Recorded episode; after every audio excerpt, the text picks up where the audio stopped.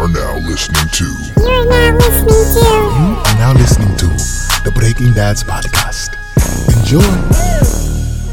All right, welcome, welcome, welcome, ladies and gentlemen, to the Breaking Dad podcast. I am your host. My name is Woody, and I am back with another episode of the Breaking Dad podcast. And right here, I, I told y'all I, I was going to try my best to get some guests on here to talk with me, so I'm not just talking at y'all for 45 to 30 minutes. Um, so I was able to secure one of my favorite people on the show. My boy JB is what I call him.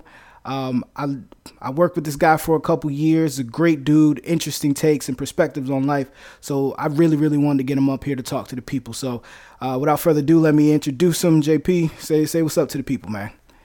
Hey, what's going on? All right, so that's my boy JB. Um, JB, we've known we we go back a, a good while. Um, we worked together uh, in my previous employment. Um, what was that? About a little bit over a year. Yeah, Yeah, so it was a little bit over a year. Um, we we went through some wars, um, for sure, battle tested, and um, but we was also we was also able to kick it outside of work, which was uh, uh, really really important. So you know, I've met his family, he's met my family. Uh, we've been around, you know. I think you were there for um, the gender reveal, right? you're you're cutting out. Uh, were you able to? Uh, can you hear me now? Yes. Okay, so yeah, so you were able to. Uh, we were able to have our families together a couple of times. You were there at the gender reveal, correct? Yeah. Yeah, well, if I'm not mistaken, you won the grand prize. Remember, I think we had like a raffle or something, right? Yeah, we did. We won the gift card. There you go. We was able to give out some money at our gender reveal. Um, and I think we also did a Father's Day barbecue, and you, your family came over for that too, right? I think we did. We did come over a couple times. Yeah, it was a couple times. I remember we had all the kids in the pool. Yeah, so I think it was. I think I had did that for Father's Day. I got a couple of the fathers I knew from um from our from our job and got got all the guys together for a little family fun. Um, so yeah, battle tested and we've had some fun outside as well. Um, outside of work as well.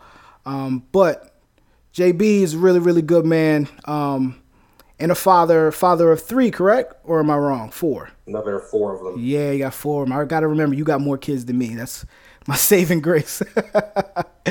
uh, yeah, so father of four. So um, I like to ask everybody. So so how is fatherhood treating you, man? Treating me good.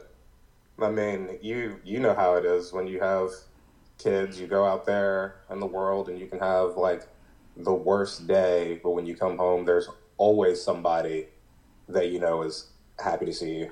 Yeah, that's a fact. And you've got boys and girls, right?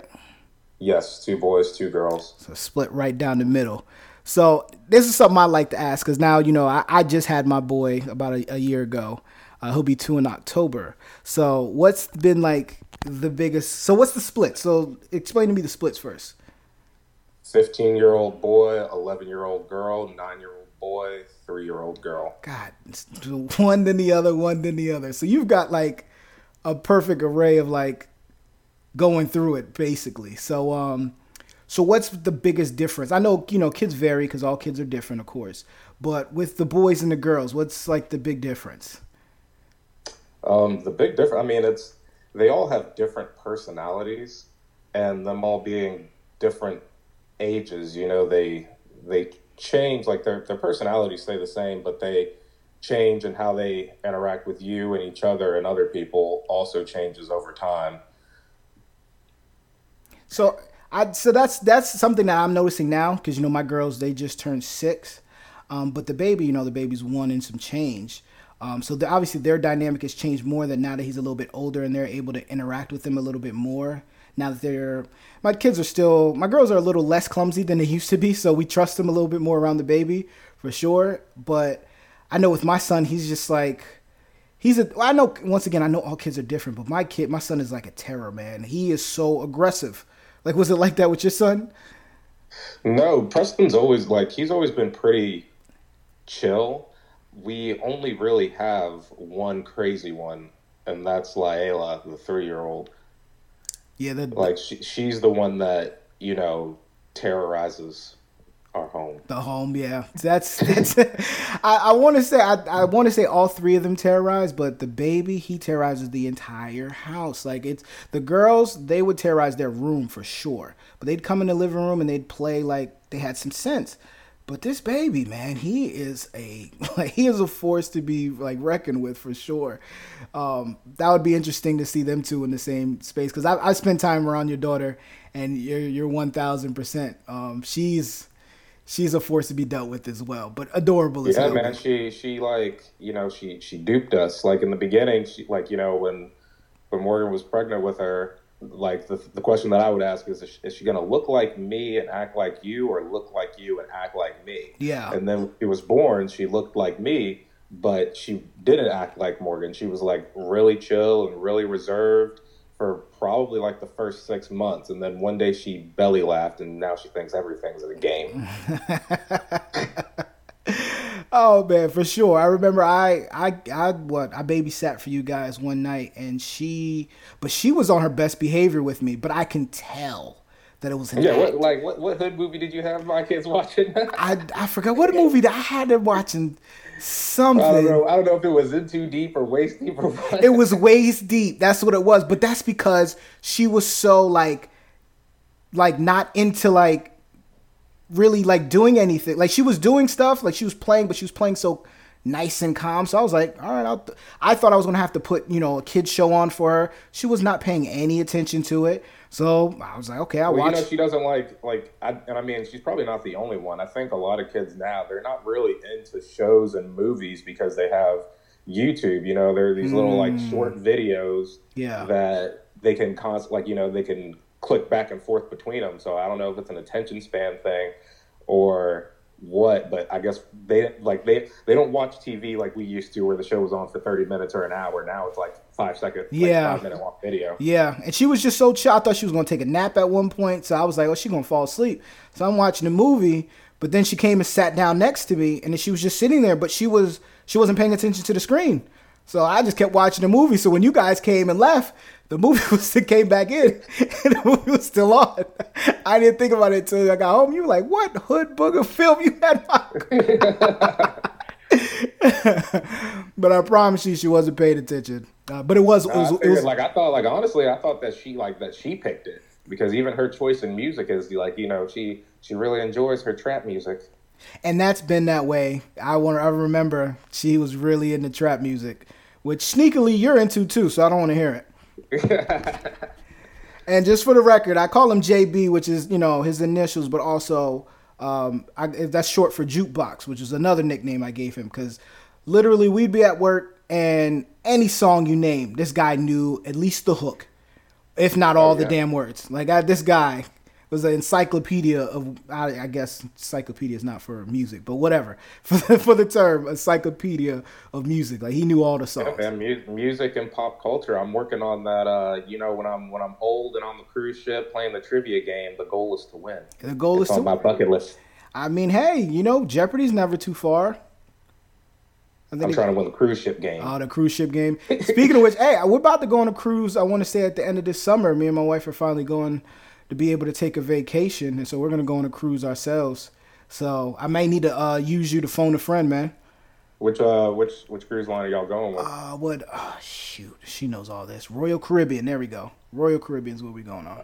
I like Royal Caribbean. You, is it just going to be you two, or you guys taking the kids? Oh hell no, it's just us. it's just like we've actually never been on a vacation just the two of us. It's always been with the kids. And yeah, you're gonna you're definitely gonna enjoy it, and you're definitely gonna enjoy.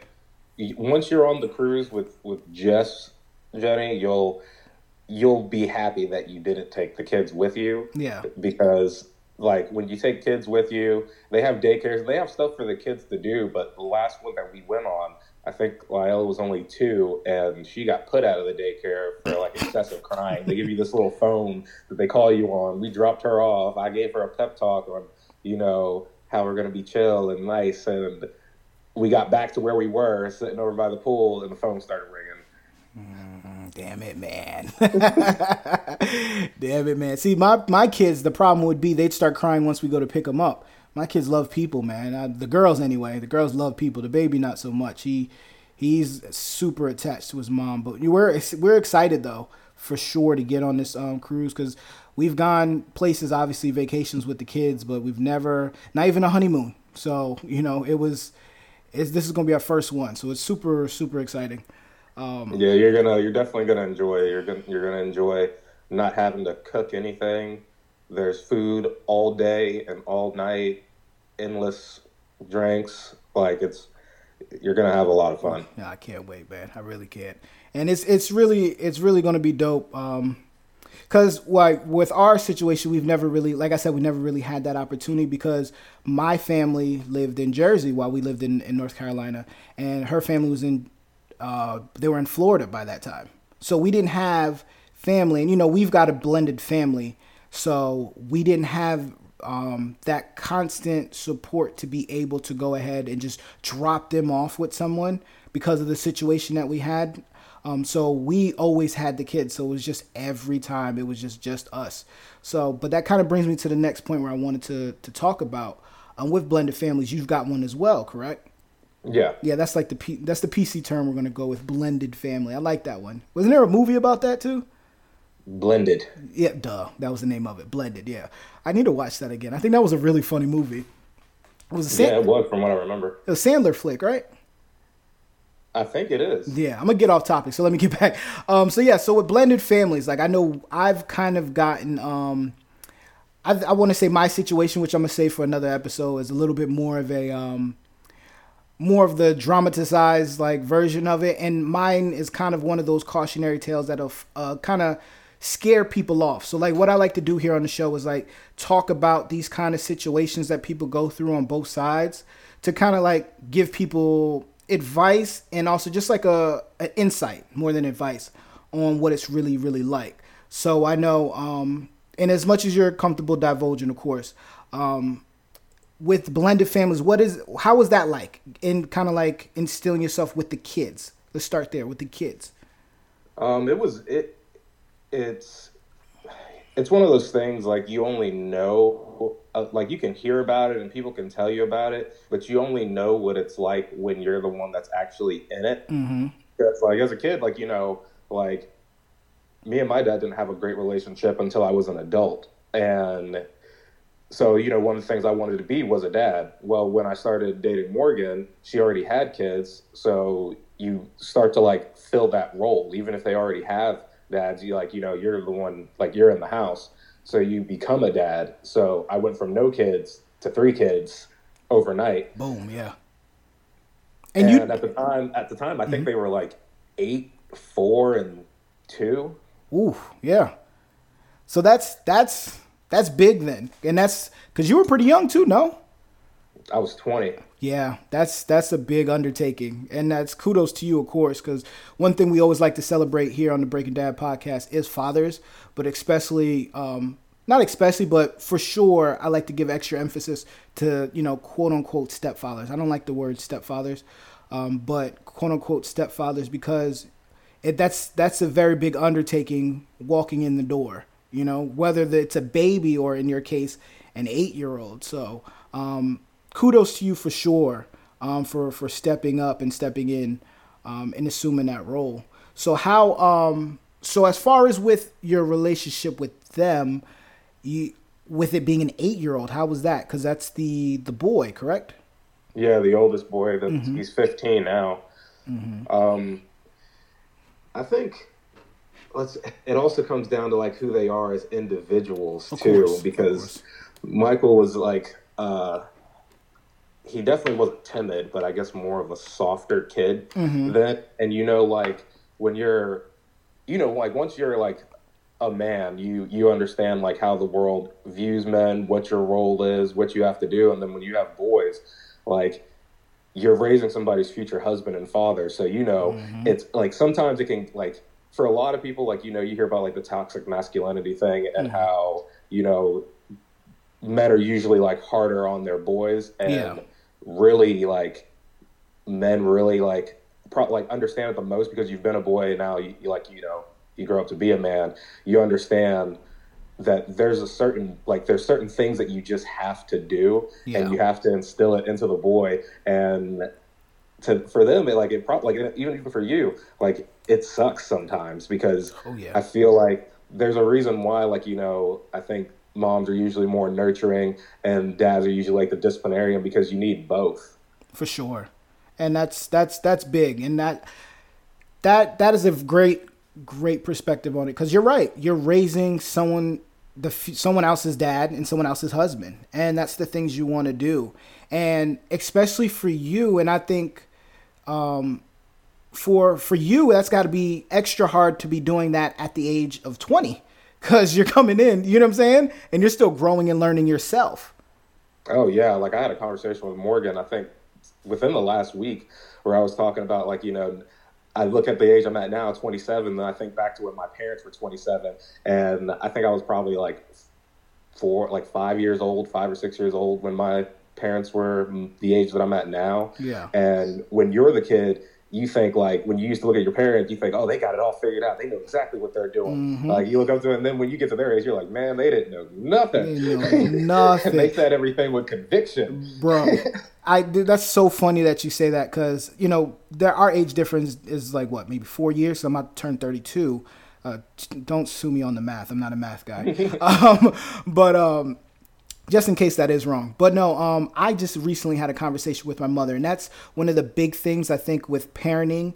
Um, and kind of the, the spot I am because you know my kids are sick, so I, I had a conversation with my mom, um, and she was explaining to me around the age that she was when I had when she had me. By the time she was in her 30s, my mom had already had um, her house for a couple of years, and that's you know the the market and everything, and it was a little bit you know I'll say it's a little bit easier, but my mom was an immigrant from a third world country. You know what I'm saying? Coming to America. Yeah. So I always give her and even my dad that props for being able to, you know, because my dad came from a, a farm, con- like a farm town in Haiti. Like he, like came from the slums of the slums. So like he, um, they both um, were able to come here and then just looking back, thinking back to my parents at that time, like we got a house. You know, by the time I was in first grade, we already had a house in the suburbs. You know what I'm saying? Like we were, we had white neighbors on both our sides and across the street from us, you know? And then my mom opened up her own independent business, you know, a few years later after that started in the basement of our house and moved forward. So the point I'm making is I looked at my parents like they got it all figured out. But then here I am and I'm just sitting here like, yo, they were really winging it and just making and really just knocking it out the park. Like it's like super kudos to them and you know a bit of you know the man upstairs looking out for us all but like they was like really out here doing it, you know? Well, you I mean you also know like when you like when you look at your life before you have kids and then you look at your life after you have kids, like your your motivation for things change because when you have like these other lives that are one looking at you, looking up to you, and depending on you, you have no choice but to succeed. But like to I feel like that's mm-hmm. like if you're just doing it for you, yeah, you can succeed on like you know on your own and for yourself, but it's also like you know the the risk reward thing. Like it changes a lot when you're like when you have kids. Like when mm-hmm. I was in the mm-hmm. academy to be a deputy, like it was a big challenge. Like they like ran the hell out of us. And yeah, like I knew like I could get through it, but I also used to think like like I can't quit because if I quit, how can I ever tell Preston not to quit something? Boom. That I feel like that is the biggest thing right there. Like walking away from things before you would try stuff and you would or you would put yourself out there and if it wasn't working out, you would be able to walk away. I feel like now, whenever I put myself into something new, I can never walk away now. You know what I'm saying? Because how can I look at my kids and tell them, no, you need to keep trying when they can just go, oh, daddy, but what about uh, when you tried pottery? You walked away from that, so why can't I quit, you know, uh, baseball? You know what I'm saying? Or something like that. Yeah. You know, it's it's really really and you know, quit like sometimes I don't want my kids to quit things, but I do I don't want my kids to waste their time at the same time. You know, so it's that balance that we have to. I think that's the thing. As you were saying before, back in the day, you know, with toxic masculinity, it was a certain way. It had to be this way. You had to do it. I feel like with this world now, and you know, us growing up in the 90s, especially, it was more of like things were a lot more black and white. It was this or that, this or that. Nowadays, I feel like there's so many shades of gray. And it's all about finding that balance. And it's like, it's kind of our duty now to also be a balanced person. You know what I'm saying? Yeah, yeah. Like I feel like it's also, I feel like parents now are definitely. I think I don't know if it's we're allowed to be or if it's always been this way, but it seems like like parents now are a lot more progressive than our parents were and their parents were. I just feel like we're more open to things. I think now with us having, and this is going to go into a little bit of race, with us being, you know, African Americans in this world, you know, me being a Haitian American, it's so we'll just say black. So being black in this in this world, I feel like with us having more of the opportunities that we had due to the the work done by you know the people in the you know in the civil rights era, and and things like that, and with just with it being time, I feel like we have we have the freedom to be more progressive on these things, and because we've gone through things like the crack era and the you know. Um, heavy gang culture era of the 90s you know the crack in the 80s 90s was a lot of gangs and stuff like that and the repercussions of those people. It was that that it was that generation. In the 80s those parents were crackheads so now they had kids so now they were parents. You know what i'm saying? And now we're on the other side of that you know and Yeah, it's really got, things got better over time. yeah. So I feel like it's more now. I feel like it's more about being a balanced person. Because, like you were saying, like fathers having to be the disciplinarian. Like, I feel like now, one thing for me, and I'll ask you this, is for me now, I don't just tell my kids because I said so. You know? I Yeah, like I to. try like I I tried not to do that too. Like Yeah. I think like me and Morgan like even like when we like dole out consequences, Mm-hmm. like we lect we lecture the hell out of the kids. Like I know sometimes they think like, man, they've been talking for like four hours. Like. I forgot why I'm even in trouble now. for sure and it's just it, but i just think it's going to create a better human being when they get to know why it is you know it's still my rules you know and that's the balance i'm talking about it's still my rules i told you to do something so do it but here is why i'm telling you to do it you know what i'm saying Well, I- yeah, like and like it's and it's easy. Like with Michael being 15, like you know he's almost out of the house. Like he's three years three years away from being considered an adult, Mm-hmm. and he's gonna go off to like you know he's gonna go off to college, join the military, start working. Like he's gonna do something, but he's getting close to that point. So like we, I like I tell the boys like we we switched it up with Michael now. Like he has a lot more. Like what he's gonna do is just what he's gonna do, and we're here to like guide him and you know help him. But like what I tell Preston a lot is you know, about decisions. Like right now, like when we tell you to do something, I need you to do it because you're just not at the point of being able to make those decisions for yourself yet. But there will come a time where you do have to make decisions and you mm-hmm. have to live with the decisions and how they affect other things. Yeah. But right now, I mean, right now it's easy. All you have to do is what we tell you to. That's it. You don't have to make that decision on what it is to do. I think that's what got lost on our generation, and part of that is because we didn't really get explained. It was do it because I told you to do it. Do it because it's my rules. Do it because this is what I said to do. You know what I'm saying? Like that's how it was. Now we kind of understand, and I feel like that kind of prepares them for certain things. Like with my kids, like I, my kids are super young. You've got, you know, like you said, a 15 year old. But what I try to instill in the girls is, you know, we're we have a thing with the shoes. My my wife bought this thing from IKEA. Uh, it's to put the shoes away. You know, and it's something as simple as that. We don't just say put your shoes away because I told you so. I grew up. We didn't put our shoes on the carpet. Did I know why? No. It was just shoes don't go on the damn carpet. You know what I'm saying? But it's more for us. It's just to it, like instill organization in them.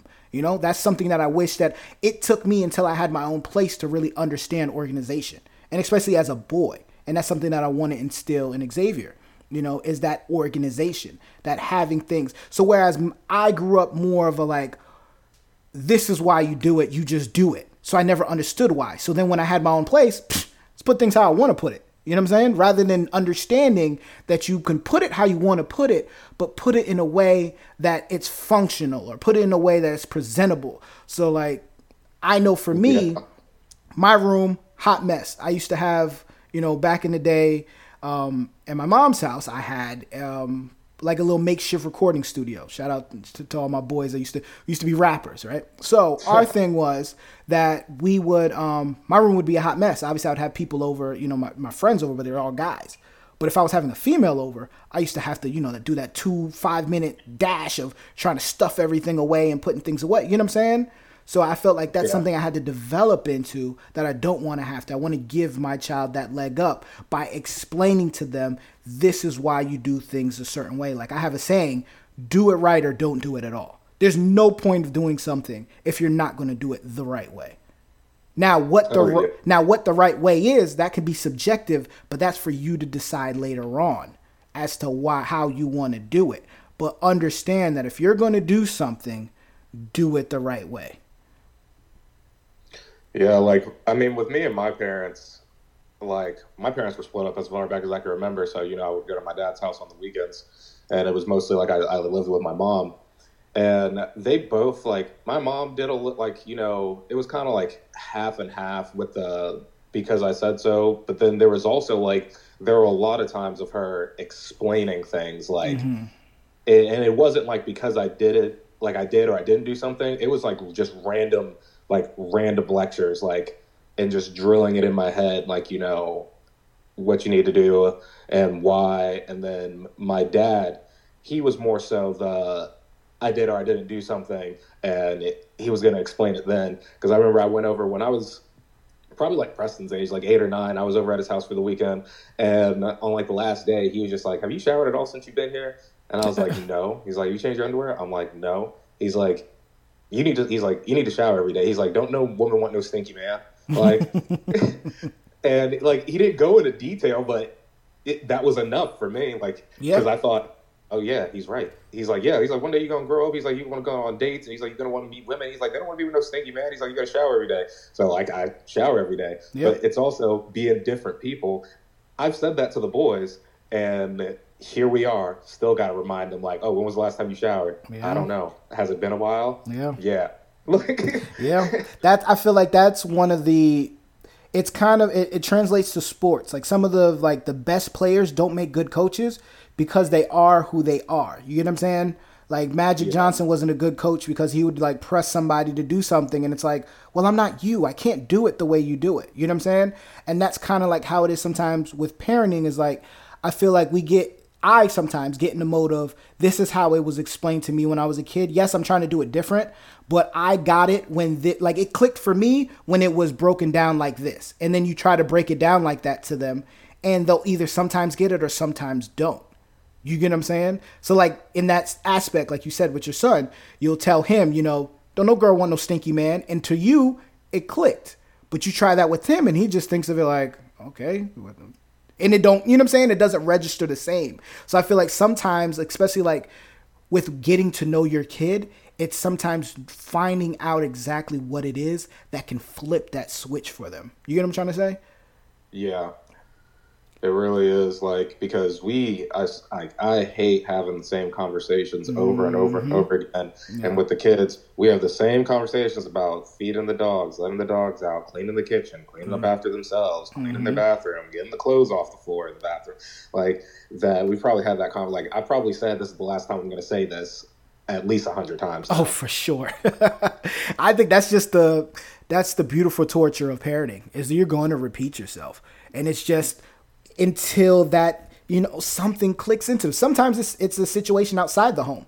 Like i know there was a couple of times with me it was my parents taught me something told me something over and over and over again and it didn't click with me until something happened outside the home. And then their words resonated with me or you know just that walk home and you're thinking oh my parents are going to kill me. They told me da da da da and then oh. You get what i'm trying to say?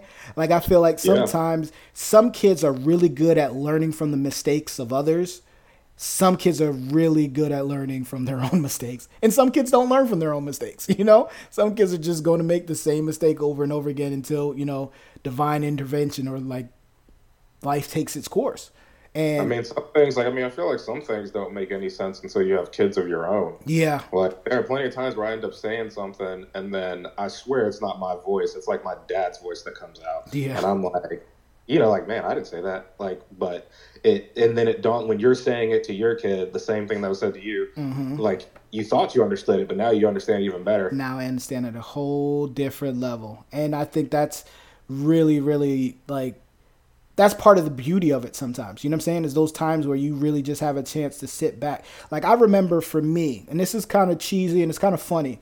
It's the the movie Training Day, right? It was always a point in Training Day, the part in Training Day when Ethan Hawke's character, uh, Jake, obviously goes over to Alonzo's house, and he ends up falling on the sleep, uh, falling asleep on the couch with Alonzo's son. and I just remember always wanting that moment. You know what I'm saying?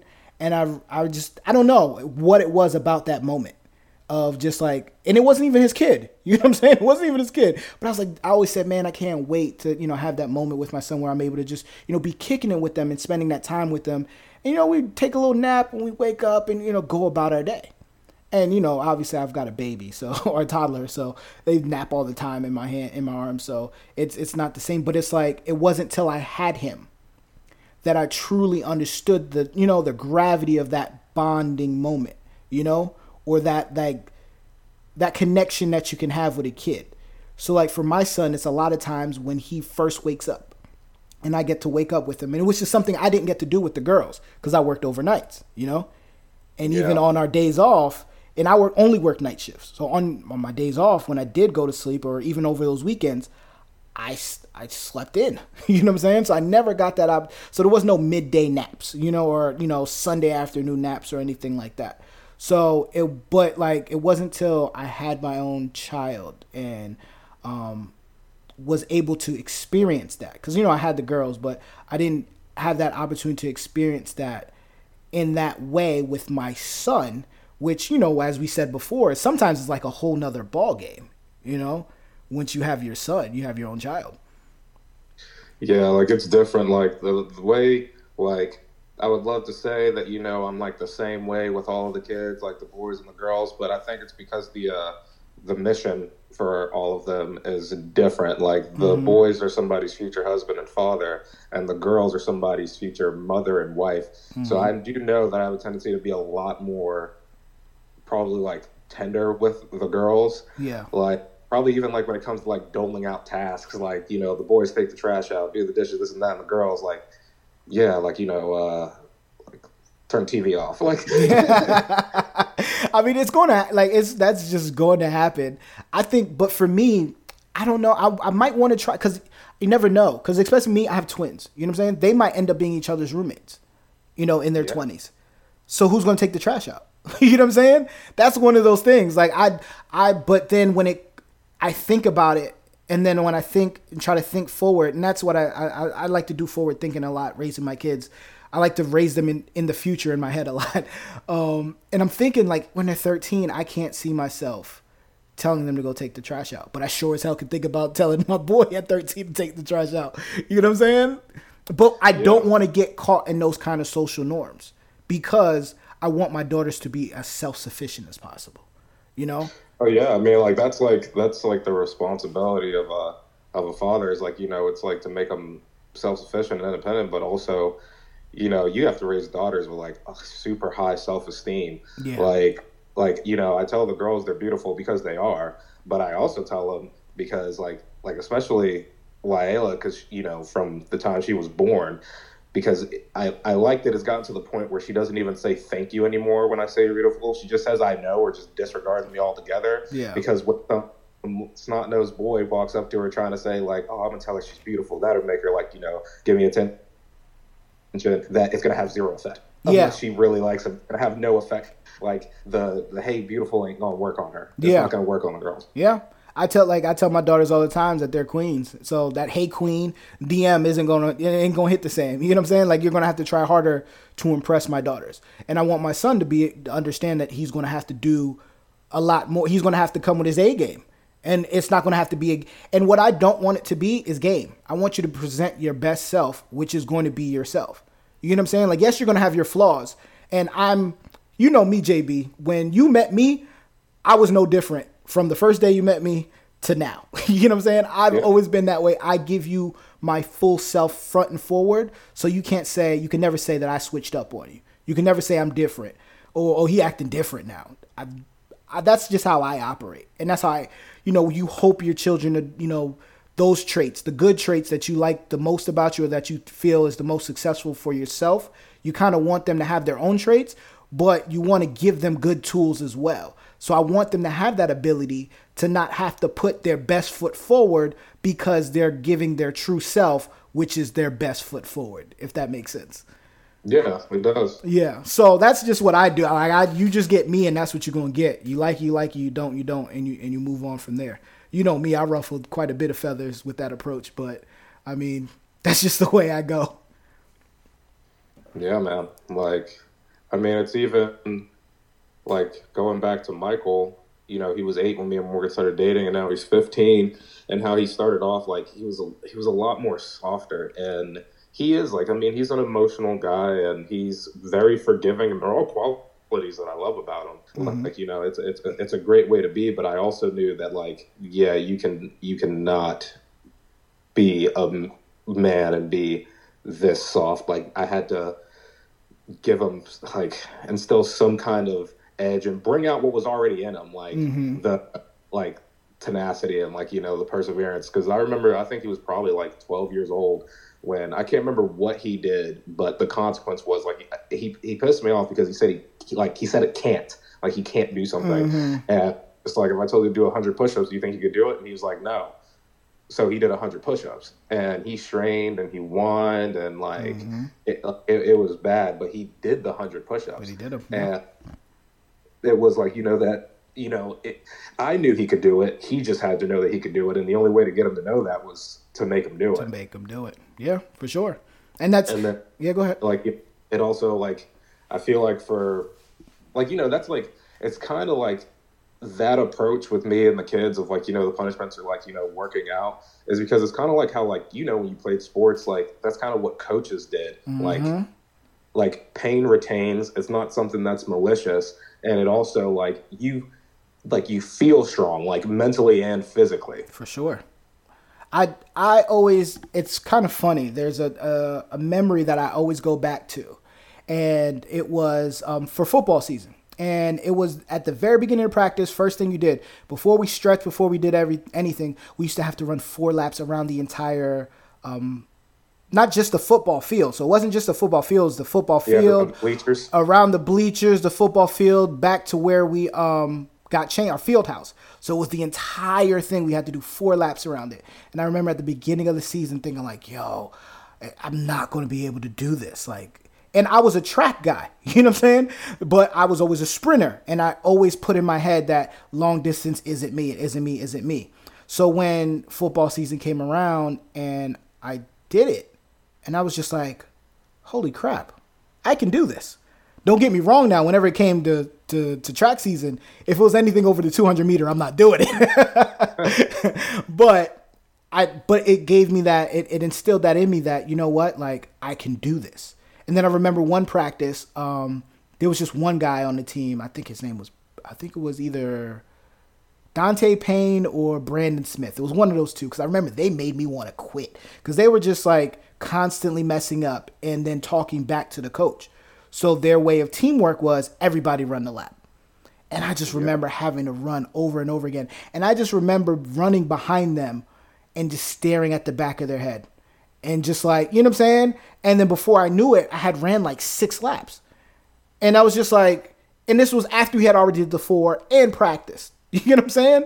So it just went to show me, you know, through the punishment of having to, you know, do all these laps, that there's a lot more that I can do, you know, and a lot more that I can do once I get that can't out of my head. yeah like limits like i mean limits are temporary. I'm not going to say limits don't exist they do. Mm-hmm. Yeah, for sure. but they're they're temporary. Like today you may only be able to do one push-up but then tomorrow you may be able to do 2 and then mm-hmm. three and like the limits change and i feel like those lessons that you know you learn on your own in your own life when you have kids you you definitely try to teach them like you know there's so much unknown to like parenting and life in general that when you know you know something you try to give those lessons to your kids Yeah, for so sure. one of the things that I definitely understood was that, like, you know, I've been fit my whole life, like working out and doing sports and doing martial arts and going through academies. Like, it's been like tried and tested so many times that it's not so much the physical thing. I mean, it's a nice benefit, but it's really just how it changes your mentality when you push yourself so often. Yeah, which is a perfect segue into kind of what I wanted to talk about. So, um, you yourself, as you said, you're always fit. So, tell me a little bit about like uh, I won't call it a side, side hobby because it's more like a lifestyle for you. Um, so tell me a little bit about that with um your workout journey and your uh, fitness journey. I want to say that that's a little better. Well, I mean, I started. I tried to work like I was a really really small kid. Like I was really skinny and I was I was short until like high school. And you know, just like any any boy, like you know, when you're watching like these action movies and you're watching Dragon Ball Z and stuff, like and you're looking around at like the the guys that girls date, like you're just like, man, I need to get me some muscles. Like and I tried working out uh, like several times, and this is something I haven't thought about in years. But I didn't just start working out and stick with it from the jump. Like I actually tried a couple times, and I had no idea what I was doing. I was doing the push-ups and the sit-ups, and me, I was still skinny. Like, and when I was 15, I had my mom buy me some dumbbells. Asked the buddy how I like, you know, fill my arms out. So I wasted all my beginner gains on like you know, lower chest and biceps. but I gained like I went from like 98 pounds to like 140 in a summer. I had that hmm. summer transformation in yeah, high school. Yeah. And then like I did I did martial arts when I was a kid, but you know that wasn't anything for like muscle building. That was more of like the mentality and just being like you know I was just in shape because of it and because I was a kid with a lot of energy. But then after I like I gained that you know 40 pounds, then I joined the wrestling team and then, of course, I continued to work out. And then I was to join the Marines. So I started working out with them every Tuesday and Thursday and one Saturday a month and really started pushing myself. And then I had a couple MMA fights. I did that. And then I became, after high school, I became a bouncer. And I was like 155 then. Like I had actually like lost weight after high school, like that summer, because I was just hanging out and partying and they were like, "Yeah, we'll give you the job because you know, like some people vouch for you and heard you did martial arts stuff like that, but you got to gain some weight." They're like, "These aren't teenagers and kids; these are grown men. Like, yeah. you don't know anything about that man strength." So then I worked out then to gain weight, and then it just like you know, after working out for years, it just became a part of my lifestyle. And then with work, you know, when we were working in the prison, working in the jail, becoming a cop, like, you know, I don't want to get hurt or somebody else get hurt because yeah. I'm not in shape. Mm-hmm. Yeah, I'm not in shape. Mm-hmm. And then I always wanted to get into like bodybuilding. So last year, I called a buddy that I knew that I went to high school with that was a trainer. And even though I've been a personal trainer, I knew like it's good to have that second set of eyes and somebody that's actually like not just worked out to be in shape, but like trained for competitions. I decided to do a competition. So I had my first one mm, last month, and I have another one coming up in September. So, so that's so that's how. So how is that going? Let's say that. That's how I kind of want to phrase the question. So how is as far as that aspect of it? So we get the background of it. So with you going into competitions, because um, I know you, you're a bit of a competitive guy yourself. Um, yeah. How is that um, that transition into this or stepping into that new new world? Um, the only thing that's new as far as competing is like you know I'm competing now in something that's so subjective. Like mm-hmm. it's not like when I played sports when I was a wrestler and it's like you know you either win the match or you don't. Yeah. Like now it's like you're being judged on your physique. So I prepped for like I learned a lot in my first prep. I prepped for nine months. It wasn't supposed to be that long. Like with scheduling, with work, and you know personal life, it like the prep was way longer than it needed to be. I was probably ready for a show like six weeks after I actually started prepping for it. Yeah. But the show still wasn't for months. And so after working out for, you know, over 10 years, I already had like muscle. So it's not like I had to, it was not like I was starting from square one. Yeah. So the muscle was good. I had to learn posing. I had to buy the shorts and get the tan and, you know, go up there. But I started to like it went from being excited to do the show to I was tired of prepping. Like mm-hmm. I was ready to just be done with it. Yeah. So towards the end of my prep, I didn't take it as seriously, which hurt me because I didn't make top five.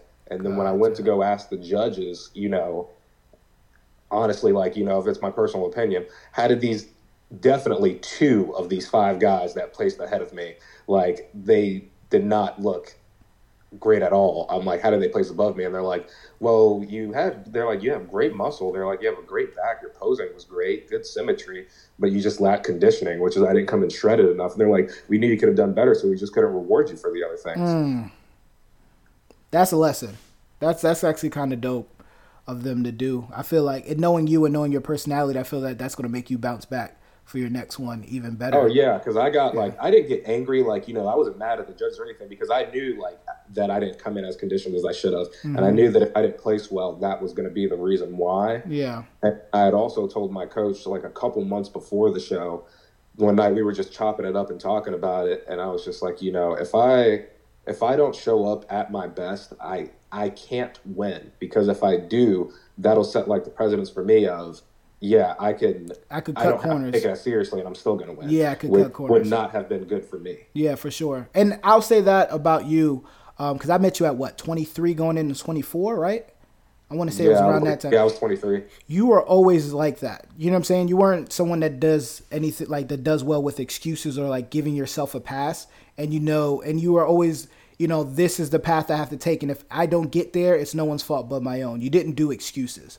So um, I'm definitely, you know, excited to see where you you you take that and how far you can go with it because you know I know that you're going to put in as much as you know all that you can into it and it's about that balance because you know you're a husband you're a father and you know you've got a career as well so um but I can see that you enjoy this you know just from the outside looking in. You know we haven't had too many conversations. This might be our first conversation about it you know but just Yeah. hearing it like from our conversations that we had when you really enjoy something i can hear the difference in your voice. Because i'm kind of where we worked and and it's you in our the shifts that we worked. We spent 12 hours of pop with each other. You know what i'm saying? And we all we Yeah, have to do is talk. You know, all we have to do is talk. So like you can hear. So for me anyway, I think that was my. You know how like when you you get into a career, you get a job, and when you're really good at it, you there's something that you have that kind of sets you apart from the other people. For me, it's always been an attention to detail. I don't know if you noticed that with me, but I Oh was yeah, I did. I was always super like into the being able to spot the difference in something. So like when you know some of the guys were there lying to me, I would know just by the different inflection in their voice. Or like I could tell when they're just trying to distract me from something because of the way that they spoke to me or the way they were standing, the way their feet were positioned. And that was kind of me with sports as well. I was always able to do, you know, have that as well. And that's what kind of made me last as long as I did in sports at the, you know, short height of five foot four, you know. Um, and I think in high school I was never more than 150 pounds. So between track and football, I would I was overachiever for sure. And I think that that in law enforcement was my quote unquote superpower. So when we talked, I could always hear when you were super excited about something, or if you were you know if we were just you know filling up the air and space and just talking about some crap, you know, by the different inflection in your voice. But I can tell from just this conversation that this is something that you really really enjoy and are excited about and that just gets me excited for where you can go with it for sure, man. Yeah, like I'm glad, like, you know, everything happens for a reason. Like, I'm glad that I had the lessons that I've learned over time that, like, there was so much work that was put in before I started prepping for the show Yeah. that helped me in because I couldn't remember, like, the last time I, like, lost. Like, and, like, it was probably, like, as a wrestler, like, when I was in high school, that was probably the last time I actually, like, lost. Like, mm-hmm. because so it was not a new feeling, but I had forgotten what it even felt like. And then I also like my mindset changed so much over the years since I was like a high school wrestler because now when I look at a loss, like I just it's a really just a lesson. Like mm-hmm. like it's not like I don't view it as like, oh, I lost because that kind of mindset it like of course I felt bad and it sucked and you know you put in this work, but I also knew why it happened Yeah. and I also knew like I knew how to fix it Yeah. and all I thought was, okay, like I just thought of that Muhammad Ali quote, like, you know, I'll show you how great I am. All right, I lost my first show. Okay, now I'm gonna go be a pro. Like, Yeah. I'm gonna, I'm every show, like, I'm gonna work so hard that when anybody sees me backstage, the only thing they're thinking is, man, I don't know if I'm gonna come in second or hell- third because first yeah. is already spoken for. Yeah. Yeah. And that's the that's an amazing mindset to have for it, for sure. And I'm like I said, I'm super excited to see where you go with it because that's um Because you're like, you know, in, in, in sports, especially in football, we have a term that's overused. Like you're, you know, you say somebody's a dog, and I I'm not a big fan of it, just because, like I said, I feel like it gets overused. But for like the purpose of this conversation, you've got that dog in you. You know what I'm saying? You're not afraid of the work, the hard work, the grind to get through it. Because, like I said, I met you at 24. You came in um, to the jail and then was instantly talking about, yeah, I'm going deputy after this, and then went instantly, and you had just came from the prison system. So you had just went through an academy to come to this academy and go through that academy to go through another academy. You know, and Yeah, I, three academies in a year and a half. yeah, like that, it was nuts. And you know, I was there at your graduation, like a damn proud daddy. Yeah. Uh, me and Dan, me and Mac were there like proud fathers, man. Just because like I I knew you set that goal, and then just watching you achieve it, you know, and just being to being able to be on the sideline to you know watch you achieve it was like very it was real dope. You know what I'm saying? So it it it also lit a fire in me as well, which is always great when your the people are in your atmosphere can also inspire you to be your better you. Because a lot of things are internal, you know, and there's there's internal inspirations and you know and things like that but the external ones are really really great like if you notice me i kept a specific type of person in my atmosphere you know like i there were, we worked with a lot of people but i didn't make myself available to a lot of people and when i and when i was cool with you and when you were somebody that i recognized something in I, you know, you got access to me. You know, I didn't let a lot of people around my kids. I'm very selective with the people around I let around my kids. You know, but you're around my kids. You see, Mac was around my kids. Um, I let you know Dez. I let Dez around my kids. It's just certain people, you know, and and for sure with um, that, like I hate to say the word, but that dog in you was something that I really that really inspired me. So I don't know if I ever told you that, but for sure, just know that your journey and and, and the way that you took uh, to get to where you wanted to get, it, it definitely inspired me. Oh, thanks, man. I really appreciate it, and I also like. I mean, I really enjoyed like working with you and working with Mac because coming from like the prison, like I didn't have to learn the job of like I just had to learn the way that they did things like in the jail. Mm-hmm. But coming from the prison where there were so many people that like just did not take it seriously. Like they did not take the job seriously. And I'm like, bro, like you realize we can die in here, right? Yeah. Like the chances of it happening are like as an individual are slim, but that chance is there like every mm-hmm. shift. Every like shift. And coming from a place where a lot of people didn't like i had like quite a few people that cared but i worked with like some people that really didn't or that were just straight up scared mm-hmm. so i did enjoy like working with you and mac because you guys actually took it seriously Yeah. and like it, it- you know in an environment like that you want to work with people that you know have your back not like oh i hope they do or i think they might like yeah. Actually knowing like yeah they got my back in here we're going like I'm getting like, home to you- my- you don't have to like you don't have to stress as much Exactly. It's a stressful environment, stressful situation, but you have confidence that I'm getting home to my family. That was always my thing, and that's part of why I always took it so seriously because my family was why I did it. You know, I did it to provide for my family. I didn't love that job. You know what I'm saying? That aspect of the job. And that kind of takes me to my next um, topic because it's tough for me, and it was always tough for me mentally because, um, you know, when we look at that system or that environment and you see a lot of people that look like you, you know what I'm saying? And Yeah. it was really, really hard. You understand that for some people, a lot of those people, it was their choices. You know what I'm saying? We know environment takes a part in it, you know, but it was their choices, but it's still hard to see. And we know how things are skewed. So it's kind of like you've got double things against you. I, I'm not someone that subscribes to the, oh, you know, just because I'm black, yada, yada, yada. I don't Yeah. subscribe to it 100%, but I know that it's a factor. You know what I'm saying? So as kind of like you said, it's it you know the chances of us getting hurt was, you know, slim, but it was still present. It's like that as well, where it's like there's an added micros- microscope on you for being black and then you're put in these, you know, and then you're in the situation where you're from these environments where there is limited options and then there's all these other factors on top of it, but then you also have your choice to make and then you make the you know what I'm saying? Sometimes it's just like you see everyone else make that choice and it's easy to go with the grain. you know, go with the wave. Like for me, like there are a lot of things where you know, like like I was born in Fayetteville, but I grew up in the Bronx in New York, and then I went to high school in Fayetteville.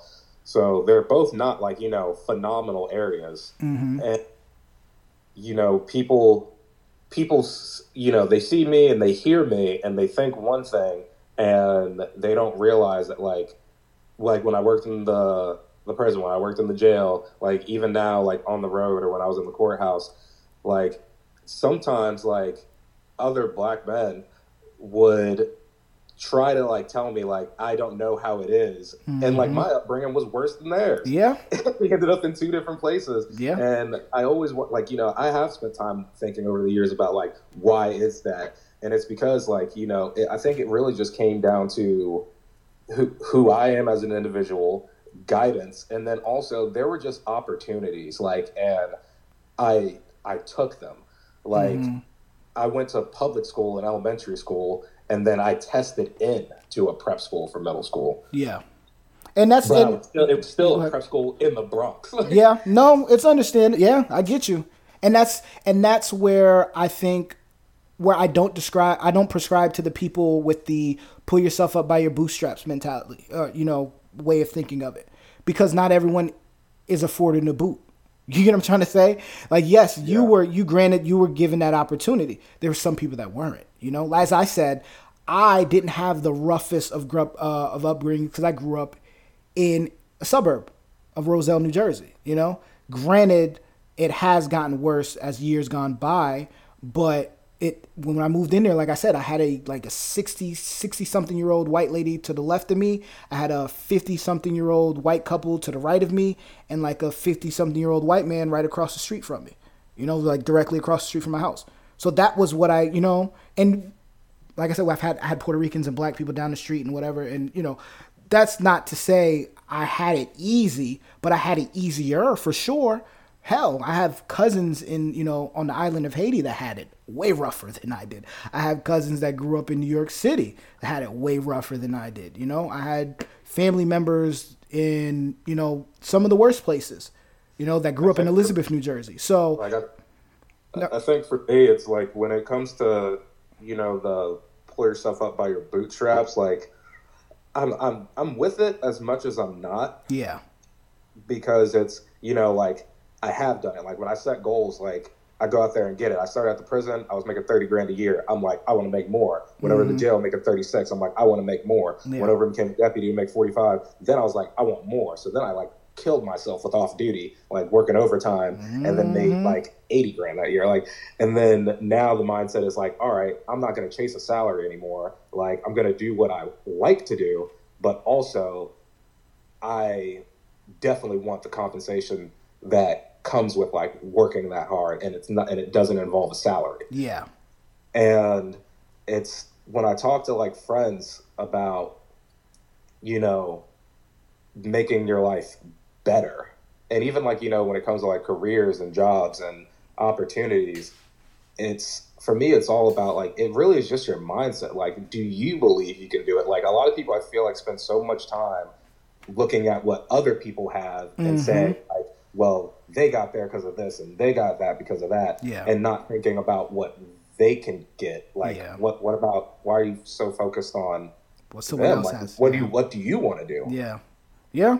And it's just unfortunate. And that's where my heart goes out to those who either don't have the means or the opportunity or even the foresight. Sometimes the, because like we, we talk about our upbringings as far as um, our parents and their mindsets of going about things. There's some people who are being raised by people with the wrong mindset, you know, and there's always those exceptions. And I try not to, um, on, on my past episodes, I, I've spoken about this. I try not to worry about the exceptions or the, you know I'm saying, the outliers. People get too caught. You talk about a subject and then they bring up an outlier. You know, I like to focus on the mean, you know, like what's the average, what normally happens, you know, and then I attack that there. Like, for example, um, you know, when on like Father's Day, I like to talk about Father's Day. And, you know, there's that always that joke that goes around. Oh, look at the single mom saying Happy Father's Day to themselves.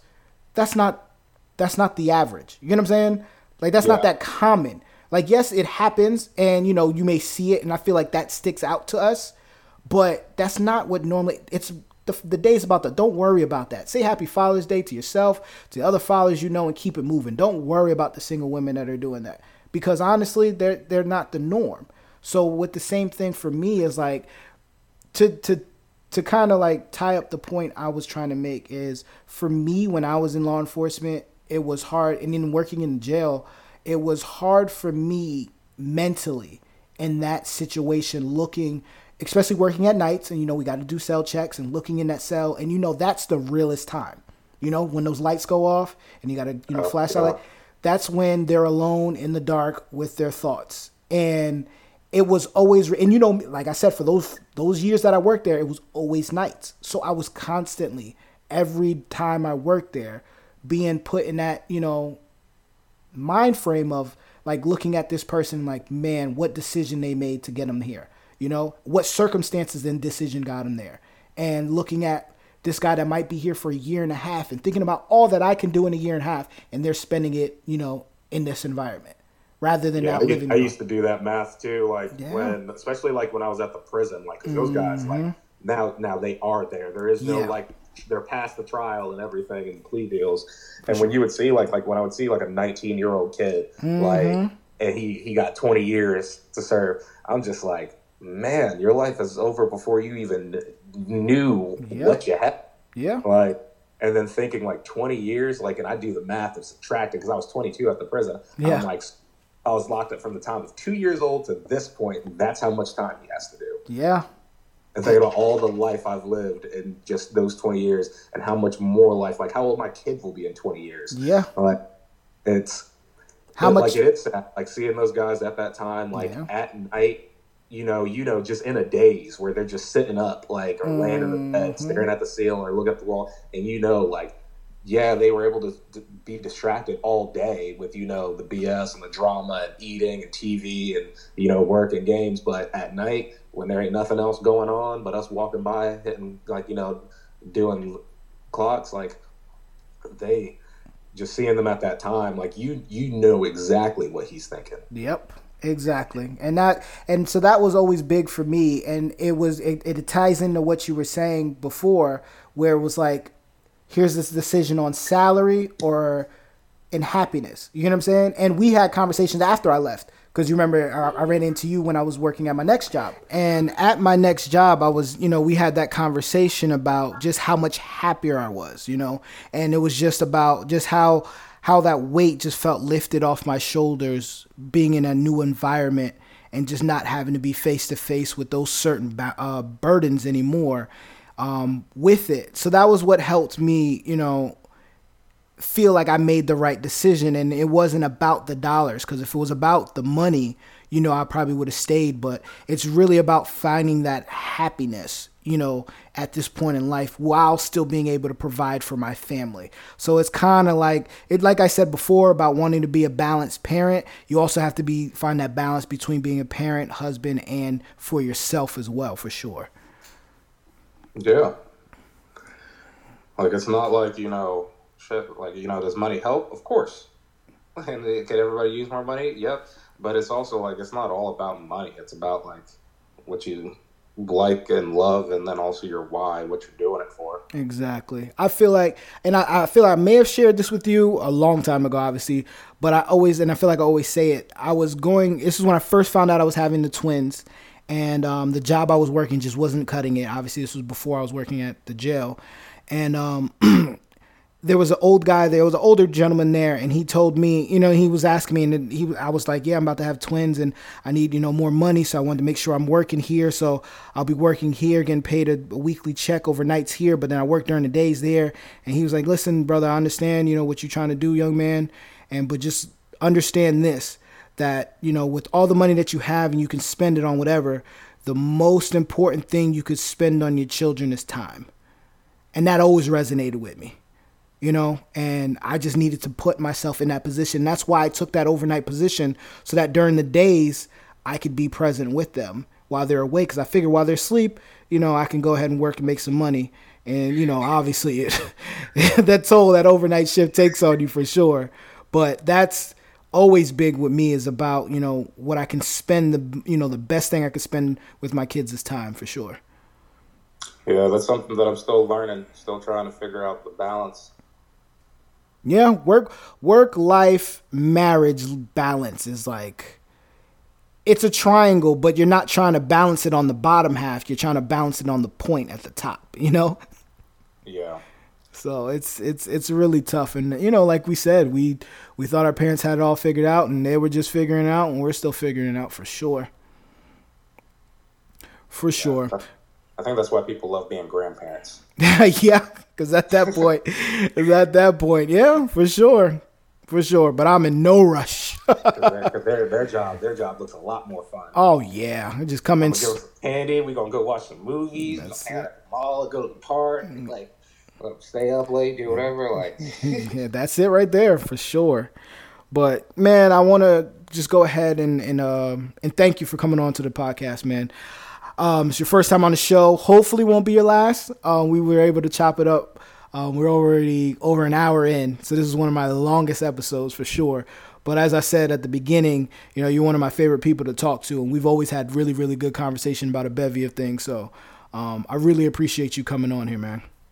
Yeah, man. Thanks for having me. Absolutely. So um I know you have some things in the works for yourself as well. So this is the time I like to let you go ahead and plug everything that you got going on for sure.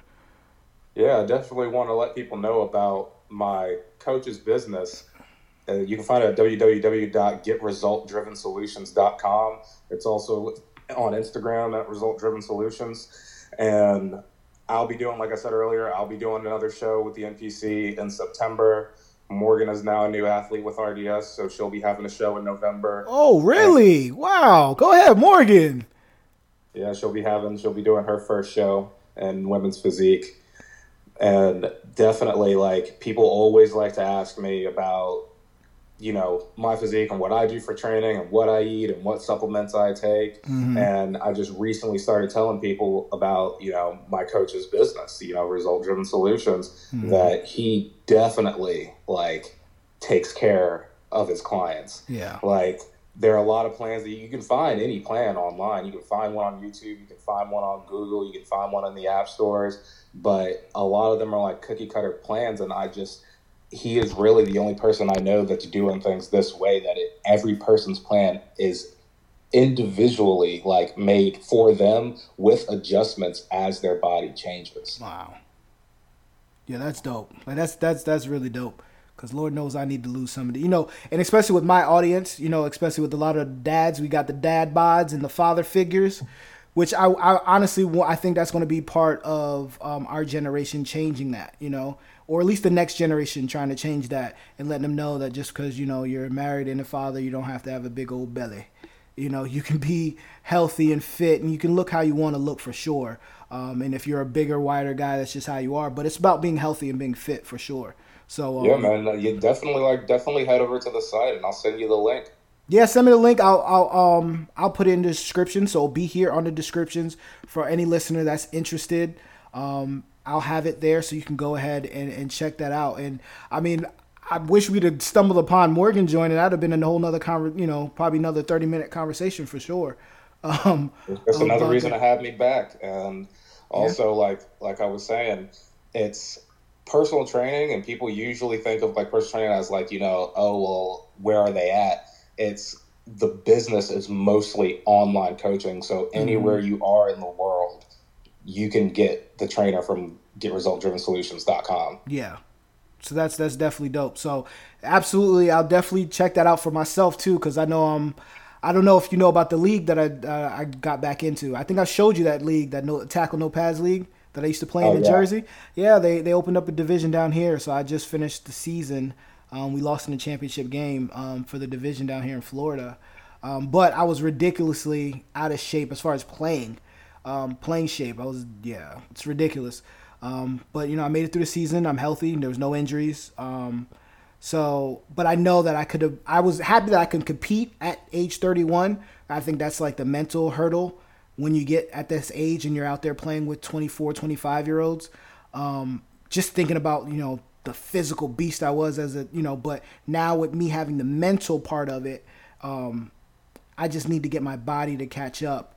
And I feel like that's truly when you're in your prime is when your mental and your body are in in, in, in tune. When you're at that same high level.